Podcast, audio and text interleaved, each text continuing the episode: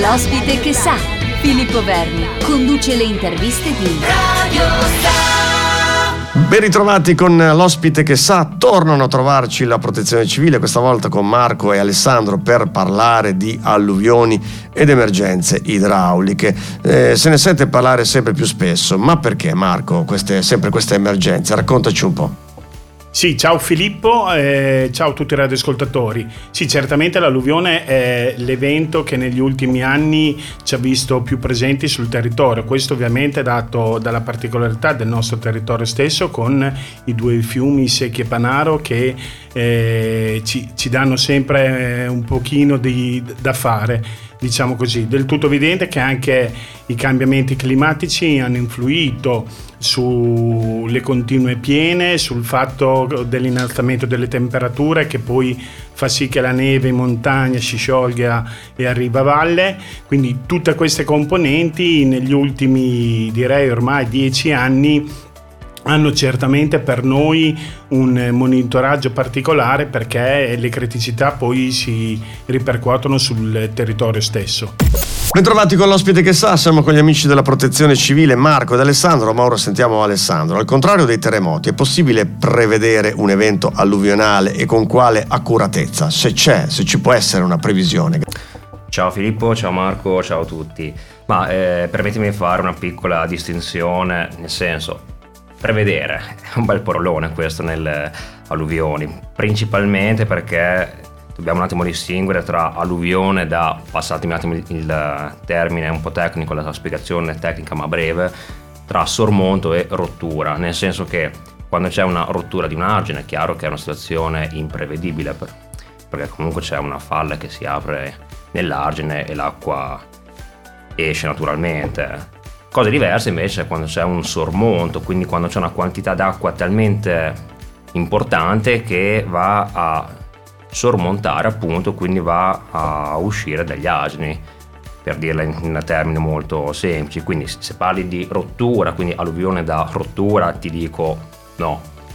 Da sormonto ni, ni nel senso che si può prevedere che si creerà una situazione potenzialmente pericolosa, ma andare a dire in modo specifico ci sarà o no è sempre molto difficile. Ecco perché è comunque importante fare una previsione che viene fatta da persone di mestiere, quindi che per mestiere fanno le previsioni meteo, vanno a incrociare tutti i dati che hanno, anche perché come stava dicendo Marco prima, i cambiamenti climatici hanno sicuramente influito su questi modelli di calcolo che vengono utilizzati anche dall'Agenzia di Protezione Civile regionale. Quindi è sempre più difficile prevedere queste situazioni potenzialmente pericolose, anche perché comunque Modena ricordiamo che è accerchiata da Secchia e Panar, che sono due fiumi piuttosto importanti a livello nazionale, anche mi viene da dire. Quindi sì, diciamo che abitiamo in un territorio difficile ed è per questo che va costantemente monitorato ed è essenziale il contributo che il volontariato può dare in queste situazioni perché quando ci sono queste emergenze chiamate anche maxi emergenze a volte, più gente formata e consapevole c'è e soprattutto organizzata, più è possibile essere d'aiuto, diciamo, quindi andare a prevenire quelle situazioni che potranno creare dei problemi alla città e alla popolazione. In questa tipologia di emergenza, come si muove il sistema di protezione civile e che tipo di interventi siete chiamati a fare?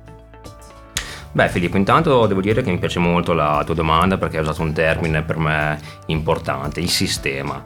Perché questo? Perché il volontariato in tutto questo è sempre un po' l'ultimo tassello, l'ultimo elemento durante un'emergenza, ultimo ma sicuramente importante perché siamo di supporto a tutti gli enti preposti come i vigili del fuoco, la polizia, i carabinieri, esercito, aeronautica, qualunque figura. Noi siamo di supporto a loro, ma per la quantità di persone che siamo, siamo molto molto importanti, anche perché noi conosciamo bene il nostro territorio in cui viviamo. Quindi sì, sistema perché parte tutto da una previsione eventualmente, che ci dà la possibilità, ci dice la possibilità che un evento accada. Quindi questo sistema a più livelli si attiva e noi generalmente facciamo le cose un po' più semplici, un po' meno specializzate a volte, come può essere il monitoraggio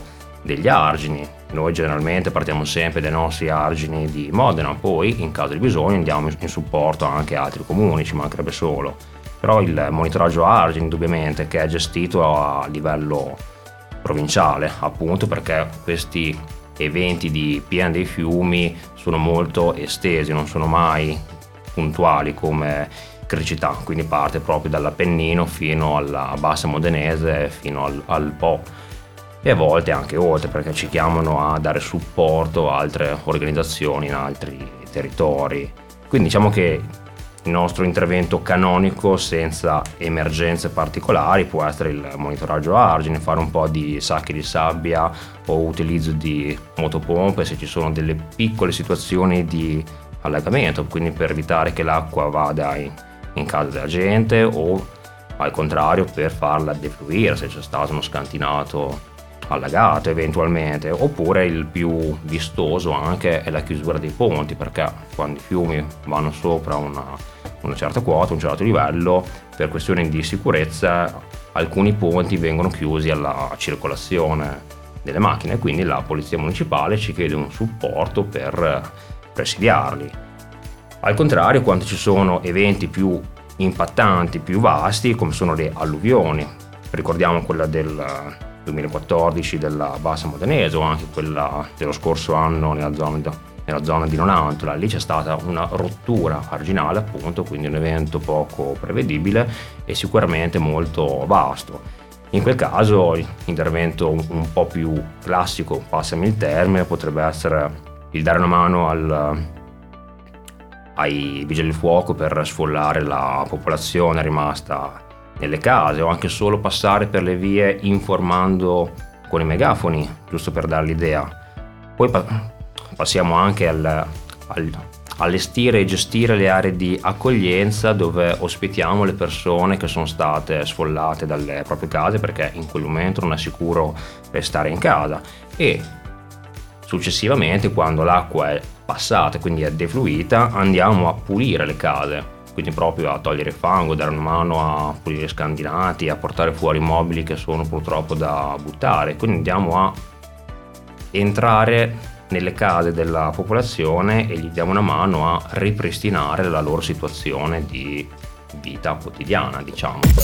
Alessandro, è una domanda che facciamo sempre a tanti volontari. Raccontaci un'esperienza che ti ha particolarmente segnato, un ricordo che ti è rimasto dentro. Beh Filippo, sono sempre come dire, quelle domande un po' spinose, perché sono tanti ricordi che in questi ormai 13 anni di protezione civile ho vissuto. Ma parlando di alluvioni, quella più bella secondo me è stata proprio nel 2019, dove in primavera passavamo da un mese, quindi quattro settimane piene, dove tutte le settimane, tutti i fine settimana c'era un'attivazione per il rischio legato ai fiumi, perché comunque c'era sempre neve in montagna e dopo pioggia che la faceva sciogliere, quindi c'erano costantemente delle piene. Quindi eravamo molto stanchi ormai dopo un mese di attivazione. Mi ricordo bene che un pomeriggio ero a Ponte Alto a coordinare le squadre che le avevo appena fatte partire per il monitoraggio del tratto arginale del Secchia.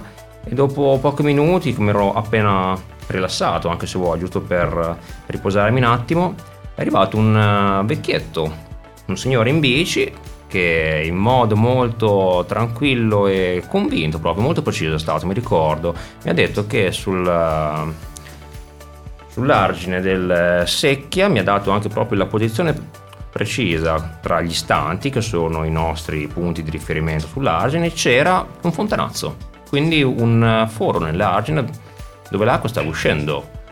È stato spiazzante perché è stato proprio preciso. Ho detto, vacca boia, aspetta che andiamo un attimo a vedere. Allora mi sono preso su con il bandino 4x4, sono andato lungo l'argine, intanto avevo già chiamato anche la, la regione, il tecnico della regione per fare un sopralluogo e in modo piacevole, diciamo, però preoccupante chiaramente perché era una situazione critica, però in modo piacevole, proprio nel punto in cui il Signore aveva segnalato questa problematica, era lì proprio, cioè è stato minuzioso nel dare queste informazioni.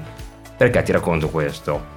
Per eh, sottolineare quanto il sistema della protezione civile, tutte le forze dell'ordine, cioè siamo noi, siamo tutti i cittadini di Modena e di tutte le città, perché in quel momento questo signore era lì come cittadino semplice, non, non aveva nessuna divisa, nessun colore, però ha fatto quello che tutti dovrebbero fare, quando vedono un potenziale pericolo farlo presente. Ed è stato doppiamente bello perché lui l'ha segnalato a me che ero lì in divisa, quindi ero un punto di riferimento per la popolazione.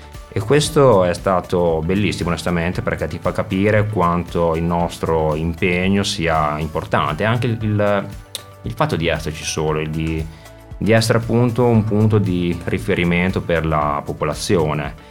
Ed è bellissimo perché sono sempre, sempre più convinto che se tutti, se tutti i cittadini di Modena avessero quelle conoscenze basilari, diciamo, anche il, il, fatto di capire cos'è il sistema e a chi rivolgersi quando c'è una qualche problematica, beh, eh, sarebbe un, un costante e un quotidiano essere attivati perché ci sono occhi vigili, occhi informati in ogni angolo di Modena, in ogni angolo della città. Quindi credo che sia sempre più importante il coinvolgimento della popolazione anche extra gruppo, diciamo, quelli che non sono ufficialmente dei volontari, però far capire a tutti, a tutta la popolazione di Modena quanto è importante sentirsi parte di questo sistema. Quando ci sono quelle campagne nazionali della protezione civile sei tu, è questo, è questo, assolutamente. Quindi grazie anche a te Filippo, aggiungo per, eh, per le informazioni che con questa radio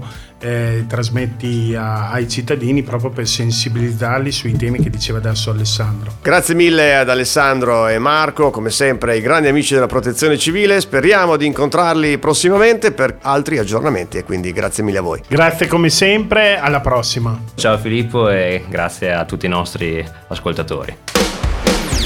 Great music for great